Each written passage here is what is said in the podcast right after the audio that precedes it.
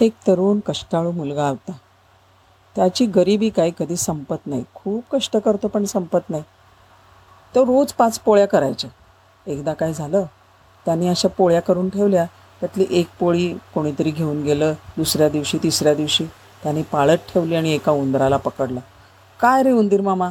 तू माझ्या पोळ्या इकडे तिकडे घेऊन जातोस. मीच मला मी कधी मोठा होणार?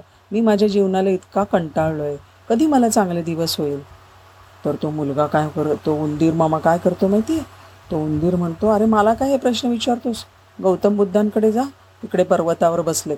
ते तुला सगळ्या प्रश्नांची उत्तर देश देतील. मुलगा निघाला गौतम बुद्धांकडे. लांबच्या प्रवासामध्ये रस्त्यामध्ये त्याला थांबायला लागतं. एका ठिकाणी आली त्याला ए एका ठिकाणी त्याला एक महाल दिसतो. आणि त्या महालामध्ये एक बाई असते. एक मुलगी असते तिची. तो ज्या वेळेला आसरा मागतो बाई म्हणते हो जरूर हा अच्छा तू कुठे चाललायस? तो सांगितल्यावर म्हणते माझा एक प्रश्न विचार ना. ही मुलगी आहे ना माझी वीस वर्षाची झाली आहे बघ. अजून काही सुद्धा बोलत नाही. ती कधी बोलायला लागेल? ते विचार. तिच्या डोळ्यात पाणी येतं हा प्रश्न विचारताना. ठीक आहे म्हणतो. पुढे जातो तर संध्याकाळ झाल्यावरती समोर मोठे डोंगर आडवे येतात. आता कसे पार पडायचे? रस्ता तर काय दिसत नाही. शेजारी एक जादूगार बसलेला दिसतो एका झाडाखाली. तो म्हणतो बाबा मला पलीकडे करून द्या ना. मला डोंगराच्या पलीकडे करून द्या. मला गौतम बुद्धांकडे जायचं आहे तर तो जादूगार असतो. तो म्हणतो हो का? माझा एक प्रश्न विचारशील का रे त्यांना? हो म्हणला विचारेल ना. काय प्रश्न विचारायचा आहे? तो सांगतो मी वीस वर्ष तपश्चर्या करतो पण अजून काही मोक्ष मिळाला नाही. कधी मला मोक्ष मिळेल? विचारशील? हो म्हणला नक्की विचारतो. आणि तो जादूगार त्याच्या हातातली छडी जी आहे ती फिरवतो आणि त्याला त्या डोंगरांच्या पलीकडे घेऊन जातो. आता त्याला येते म- नदी आडवी. पलीकडे डोंगरांच्या पलीकडे जातो पण तिथे असते नदी. नदीच्या जवळ एक कासव येतं. कासवाला कासव दादा त्याला नदीच्या पार घेऊन जातो. पण म्हणतो हे बघ मला सुद्धा की नाही हे खूप मोठं व्हायचं आहे पण कसं ते काही मला कळत नाही. विचारशील का रे?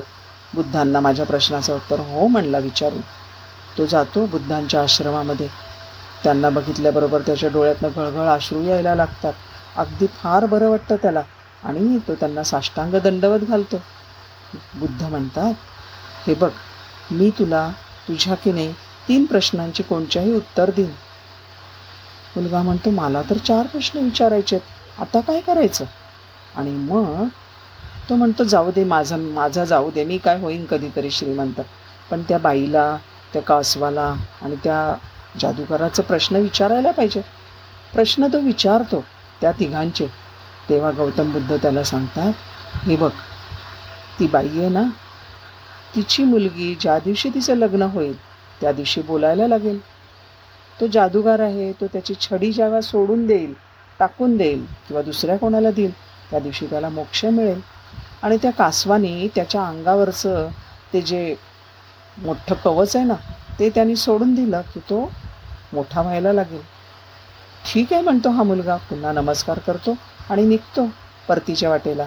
कासव म्हणतं कासवाला कळल्याबरोबर तो त्याच्या अंगावरचं कवच काढतो. तर त्यातनं खूप मोती गळतात. असं म्हणतो घेऊन जा तुला मोती मला काय करायचे? आणि तो मोठा होऊन सर सर निघून पण जातो मुलाला पलीकडे करून. जादूगाराकडे जातो. जादूगाराला सांगतो ही छडी तुम्हाला नको आहे छडी त्यागा. तर तुम्ही तर तुम्हाला मोक्ष मिळेल.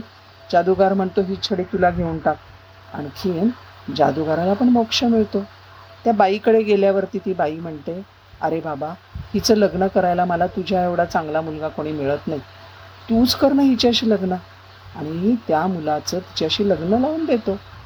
म्हणजे बघा ना त्या मुलाने स्वतःच्याऐवजी दुसऱ्यांचे प्रश्न विचारले तर त्याबरोबर तो कसा श्रीमंत पण झाला वैभव संपन्न झाला.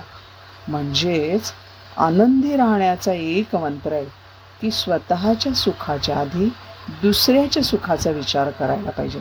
दुसऱ्याला मदत करायला पाहिजे. माझी गाडी मी ज्या वेळेला लावते त्यावेळेला मी विचार करायला पाहिजे की मागणं येणाऱ्याला गाडी लावायला जागा आहे की नाही? मी कशी लावू? मी सगळं जेवण अन्न आहे त्यातलं मीच माझ्या पानात जास्त वाढून घेऊ आणि मागणं आईला काय राहील? असा मी ज्या वेळेला दुसऱ्यांचा विचार करते त्यावेळेला सुख जे आहे ना ते आपोआप आपल्या पायावर लोटांगण घालत येतं नमस्कार